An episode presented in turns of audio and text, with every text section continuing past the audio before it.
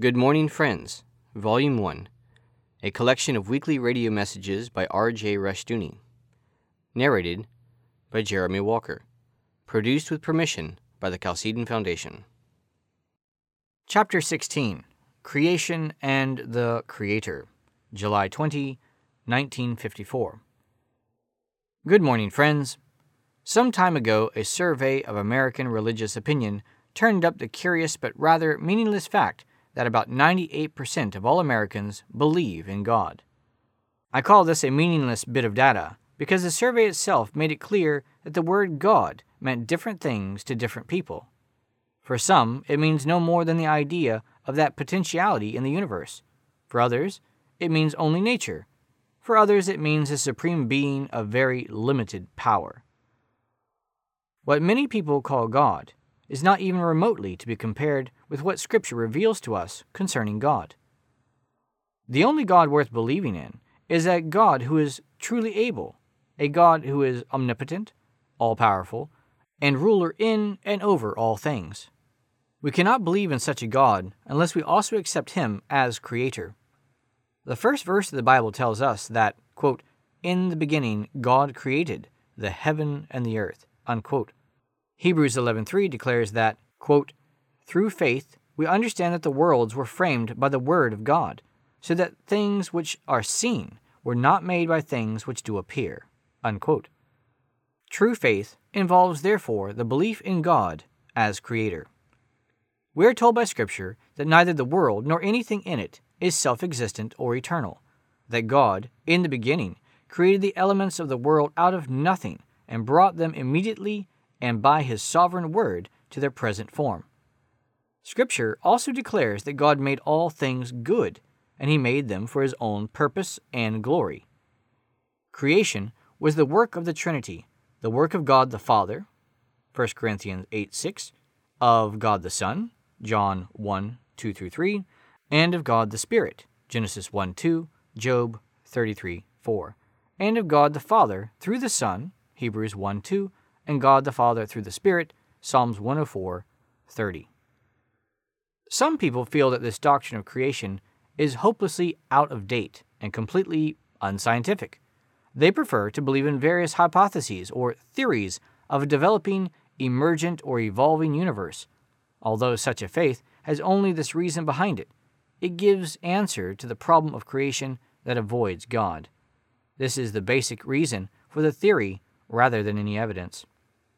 If we do not believe in God as Creator, in God's creation by His Word of all things out of nothing, immediately and completely, we cannot believe in the God of Scripture or have the comfort and faith which biblical faith alone can give.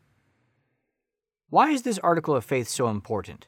And why is biblical faith undermined wherever anyone attempts to assert the Christian faith in God without likewise declaring Him to be Creator in the fullest sense of the word? Let's face the question carefully and clearly. If the basic elements and components of the universe always existed, and if they developed into their present form on the basis of their own potentiality, then two eternal and self existent beings exist God and universe. If the universe developed itself, then it is subject only to its own laws and is independent of any outside control. God then becomes an outsider to the universe and unable to act on it or change any part of it, because the universe is independent of him and is its own sovereign.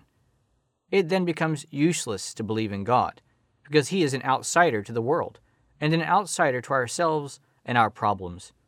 If the universe evolved itself, then it is a law unto itself, and God is a stranger to it, and helpless before it. You can believe in such a universe and still believe in God, but your God is a helpless God as far as your needs are concerned. On the other hand, if God made all things, as the first chapter of Genesis tells us he did, then he is Lord and sovereign over all, with all things dependent on his providence and grace.